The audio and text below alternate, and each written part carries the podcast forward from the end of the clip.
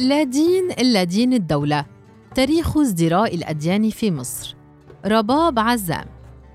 في تشرين الثاني نوفمبر الماضي أصدرت محكمة مصرية حكماً بالحبس خمس سنوات للمحامي والمفكر أحمد عبد ماهر بتهمة ازدراء الأديان على خلفية كتابه إضلال الأمة بفقه الآئمة الذي انتقد فيه التراث الديني وبررت المحكمة قرارها بأنه نتيجة تعد على السلم الاجتماعي وتطاول على الدين الإسلامي.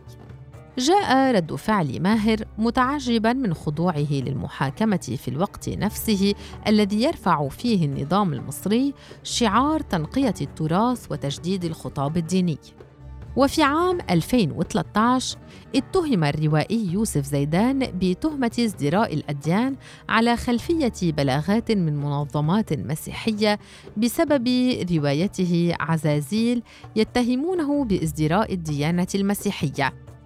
تجاوزت تهمة ازدراء الأديان ماهر وزيدان إلى مئات غيرهما من النشطاء والروائيين وأساتذة الجامعات وعلماء اللاهوت والفنانين وأعضاء الجماعات الدينية المحظورة والمتحولين إلى المسيحية. فوفقا للمبادرة المصرية للحقوق الشخصية منظمة حقوقية أهلية تزايدت إجراءات التأديب الإداري والمحاكمات القضائية بتهمة التجديف ضد الدين أو ازدراء الأديان عقب ثورة العام 2011 ووثقت المبادرة في تقارير لها 58 قضية ازدراء أديان بين الأعوام 2011 و 2016 ويتبنى النظام المصري مستندا إلى خلفية قانونية ودينية وما يسمى بقوانين التجديف ضد الدين لإدانة مواطنين يختلفون مع أغلبية أو آخرين منشقين عن طائفة أو دين أو معارضين يسعون للتغيير والإصلاح ما اعتبره حقوقيون قمعا للأقليات الدينية والفكرية. وتعتبر مصر من البلدان الرئيسة التي تتبنى دينا رسميا في دستورها. ولا تعترف وفقا لمادتي الدستور 2 و 3 إلا بالديانات الإسلامية والمسيحية واليهودية في أشكالها المحددة كأديان وحيدة داخل الدولة مع اعتبار الدين الإسلامي هو دين الأغلبية. وهذا ما شكل أزمة حقيقية لدى الكثير من مختلفي العقيدة التي لا تعترف بها مؤسستنا الأزهر والكنيسة بصفتهما الراعي الشرعي لأمور الدين في مصر. قدر الإحصاء الرسمي للعام 1986 عدد المسيحيين المصريين بنسبة 5.7% ومنذ ذلك العام توقف الجهاز الرسمي للإحصاء عن إدراج سؤال الديانة في تعداد السكان. نزولا على توصية أصدرتها اللجنة الإحصائية بالأمم المتحدة لكافة الأجهزة الإحصائية في العالم بأن يكون سؤال الديانة في التعدادات اختياريا وهو ما استجابت له الدولة سريعا. ربما كونه يسهل إخفاء وجود تنوع ديني بين المواطنين. في نهاية العام 1981 وعقب أحداث الفتنة الطائفية التي وقعت بمنطقة الزاوية الحمراء بالعاصمة القاهرة عقب سياسات للرئيس محمد أنور السادات الذي وصف عصره بأنه عصر طائفي تقدمت الحكومة إلى البرلمان بمشروع قانون لتعديل مواد وإضافتها إلى قانون العقوبات. شمل عددا من المواد المتعلقة بالفتنة الطائفية بهدف تغليظ العقاب المنصوص عليه في المادتين 160 و 201 وإضافة المادة 98 واو التي عدلت نهائيا في العام 2006 لينتهي نصها إلى أنه يعاقب بالحبس مدة لا تقل عن ستة أشهر ولا تجاوز خمس سنوات أو بغرامة لا تقل عن 500 جنيه ولا تجاوز ألف جنيه كل من استغل الدين في الترويج بالقول أو بالكتابة أو بأي وسيلة أخرى لأفكار متطرفة بقصد إثارة الفتنة أو تحقير أو ازدراء أحد الأديان السماوية أو الطوائف المنتمية إليها أو الإضرار بالوحدة الوطنية. تعليقا ذكر أشرف راضي الباحث في العلوم السياسية والاجتماعية لرصيف 22 أن المادتين 160 و 161 في قانون العقوبات حددتا بعض الأفعال المجرمة والتي تتضمن سلوكا ماديا يستهدف شعائر ومقدسات أي طائفة دينية لكنهما لم تحددا الطوائف الدينية المشمولة بالحماية. أما المادة 98 واو فتتصل مباشرة بما يعرف بتهمة ازدراء الأديان التي تعترف بها الدولة كأديان سماوية. فيما رأى رمضان محمد محام حقوقي أن المادة 201 تتضمن تنكيلا ظاهرا برجال الدين إذ تقضي بأن أي مواطن يعارض النظام خاصة رجال الدين عرضة للملاحقة القضائية في نوع من تطويق النظام للسلطة الدينية وحماية نفسه ضد تمردها. في الوقت الذي منحها فيه مواد أخرى تحافظ على نظامها. أي أن الغرض الأساسي من المادة تقييد أي مسؤول أو موظف في أي من دور العبادة عن إبداء رأيه في أي من أمور السلطة العامة وقراراتها وتشريعاتها. وأوضح أن ليس هناك تعارض بين المادة 64 من الدستور والتي تكفل حرية المعتقد والاتفاقات الدولية التي أقرتها مصر من جهة وبين المادة 2 التي تقر أن الدين الرسمي للدولة هو الدين الإسلامي. من جهة أخرى فتحديد دين الدولة لا يعني بالضرورة إجبار النظام على اعتناق المواطنين له. مضيفاً ذكرت من باب التقرير فقط ونتحدث هنا بشكل قانوني. لكن هناك من يراها انتهاكا لمبدأ الحرية المطلقة وتمثل ارهابا معنويا وتضييقا لأي مواطن يرغب في اعتناق ديانة أخرى. تبدأ قضايا ازدراء الدين في مصر عادة عبر طريقتين. الأول عن طريق تقديم مواطنين بلاغات مباشرة للنيابة العامة وتستهدف أشخاصا عبروا عن آرائهم الشخصية. والثانية عبر الجنحة المباشرة والادعاء المدني عن طريق قيام بعض المحامين برفع دعاوى مستغلين نصوص قانون الإجراءات الجنائية وتحديدا المواد 27 و 76 ويطلق على هذا النوع قضايا الحسبة. اتخذت الإدارة البريطانية الاستعمارية في مصر شكل التنوع الديني كسياسة ترفعها وتدافع عنها في نوع من تبرير وجودها في مصر. خاصة بعد أن اتخذت ما عرف تاريخيا باسم مذبحة الإسكندرية كذريعة لضرب المدينة بالمدافع في العام 1882 بدعوى حماية الأقليات الدينية المسيحية والجاليات الأجنبية. وبعد رحيل الاستعمار عمد النظام المصري في ظل الجمهورية إلى رفع شعار الوحدة الوطنية والنسيج الواحد واتخذ من المجال الروحي الديني شكلا لتأكيد سلطويته ونفوذه عبر إعادة تشكيل التراث الديني ليصبح مصنوعا بما يخدم أهداف المنظومة السياسية. وكان ذلك بداية منهج أحادي يفرض شكل دين الدولة ويعارض كافة أشكال التنوع الديني والثقافي. فحسب تصور النظام فإن الملحدين والمفكرين العلمانيين والأقليات الدينية المختلفة خارجون عن الجماعة الوطنية والنسيج الواحد الذي أقرته الدولة في روايتها. وحسب ما يرى راضي فإن المشكلة ليست في دين الأغلبية الدولة لكن تكمن في انحياز النظام لدين محدد على حسب الأديان الأخرى. موضحا أن انحياز الدولة لديانة بعينها سبب في ربط النظام العام بالدين خاصة الإسلامي. مؤكدا أن مفهوم النظام العام يفترض أن يكون أشمل ويتسع للأديان والمذاهب والطوائف المختلفة ومن هنا جاء طرح مفهوم النظام العام في قضايا ازدراء المسيحية عندما بدأت الدولة تتصدى للخطاب الديني لبعض الجماعات الدينية المعادية للمسيحية وأضيفت المادة 3 من الدستور الخاصة بالمسيحيين واليهود كحل مؤقت للمشكلة. ورغم تأكيد الدستور على حرية المعتقد فإن هناك تاريخا طويلا من الاضطهاد تعرضت له الأقليات الدينية داخل مصر ووجد النظام ضالته في مادة ازدراء الأديان 98 واو لمعاقبة المختلفين سواء سياسيا أو دينيا أو فكريا كما أكد ياسر سعد المحامي الحقوقي والمرشح السابق لعضوية مجلس نقابة المحامين.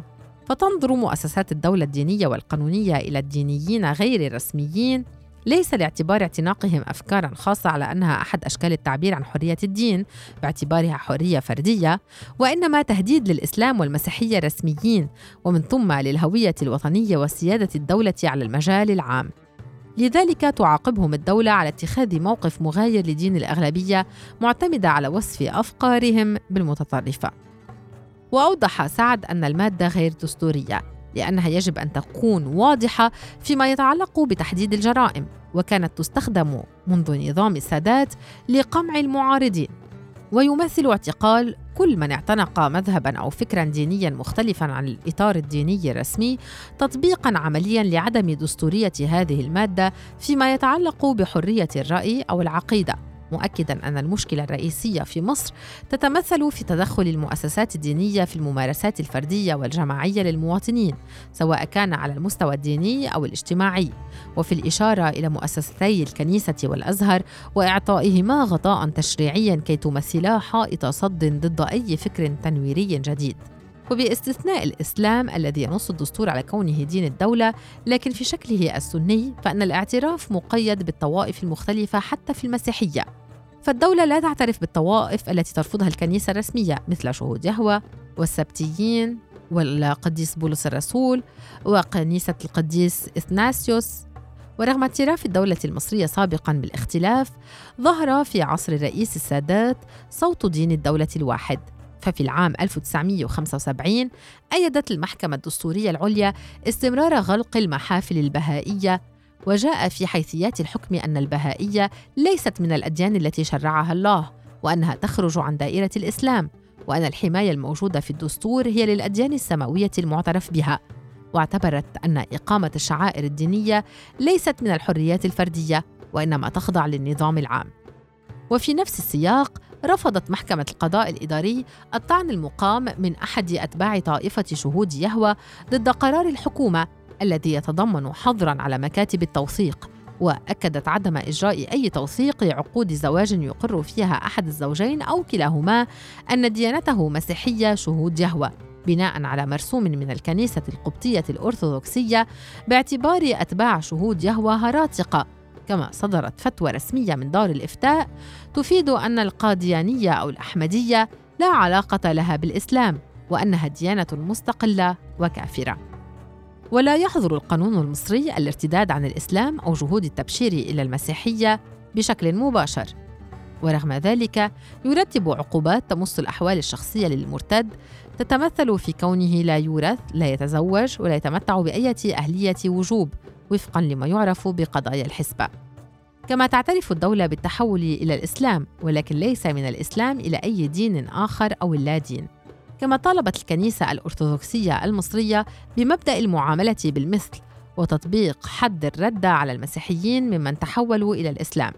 وفي حكم صادر في العام 2008 بشأن دعوى قضائية ضد الحكومة لعدم الاعتراف بتحول مسلم إلى المسيحية قضت المحكمة الإدارية لصالح الحكومة التي تؤكد واجبها في حماية النظام العام من جريمة الردة عن الإسلام.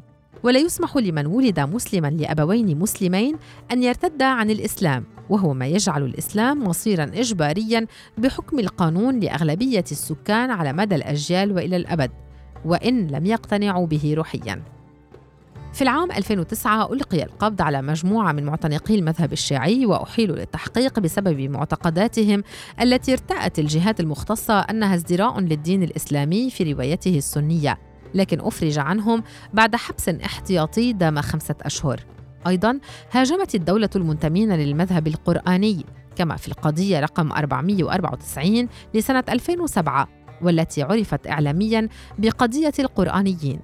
ورغم انتشار البهائية في مصر منذ أوائل القرن العشرين واعتراف الدولة وقتئذ بهم هاجمتهم حكومات ما بعد 1952 حتى أن زعيمهم نصيف بباوي طلب تدخل البابا شنودة في العام 2006 والضغط على النظام للاعتراف بهم رسميا إلا أن الأخير رفض محافظا على النظام العام الذي فرضته الدولة. وظل الرفض قائما إلى أن أصدرت محكمة مصرية حكما تاريخيا في العام 2006 أقر بحق المواطنين المصريين البهائيين في ألا تفرض عليهم ديانة مخالفة لديانتهم في بطاقة الهوية إذ كانت السلطات تصر على تسجيلهم كمسلمين.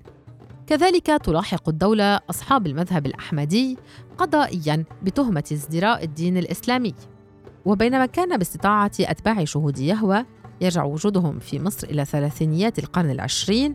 التسجيل القانوني في محافظتي القاهرة والإسكندرية إلا أن وضعهم تدهور منذ العام 1960 حين صدر قانون رئاسي يقضي بغلق مراكزهم ووقف نشاطهم والاعتراف بهم بعد انتشار شائعات تتهمهم بدعم الصهيونية.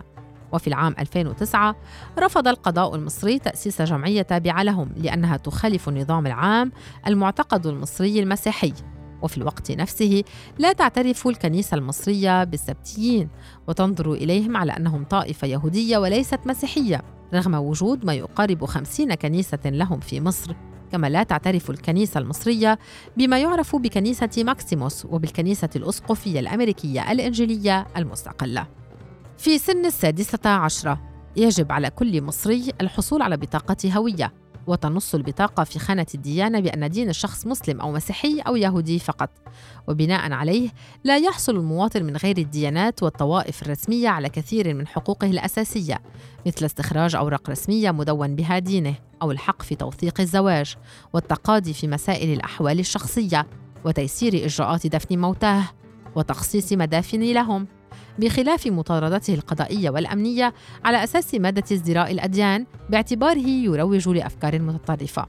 ويعاني أصحاب المعتقدات الدينية غير الرسمية بسبب عدم الحصول على مقابر كافية لدفن موتاهم، رغم أن ذلك كان مباحا في مصر الملكية حينما صدر المرسوم الملكي باسم الملك فاروق الأول العدد 53 من الوقائع المصرية في العام 1949 تحت مسمى مرسوم بإنشاء جبانة بمدينة بورسعيد بمحافظة القنال لدفن موتى أفراد الطوائف التي تدين بغير الأديان المعترف بها في مصر.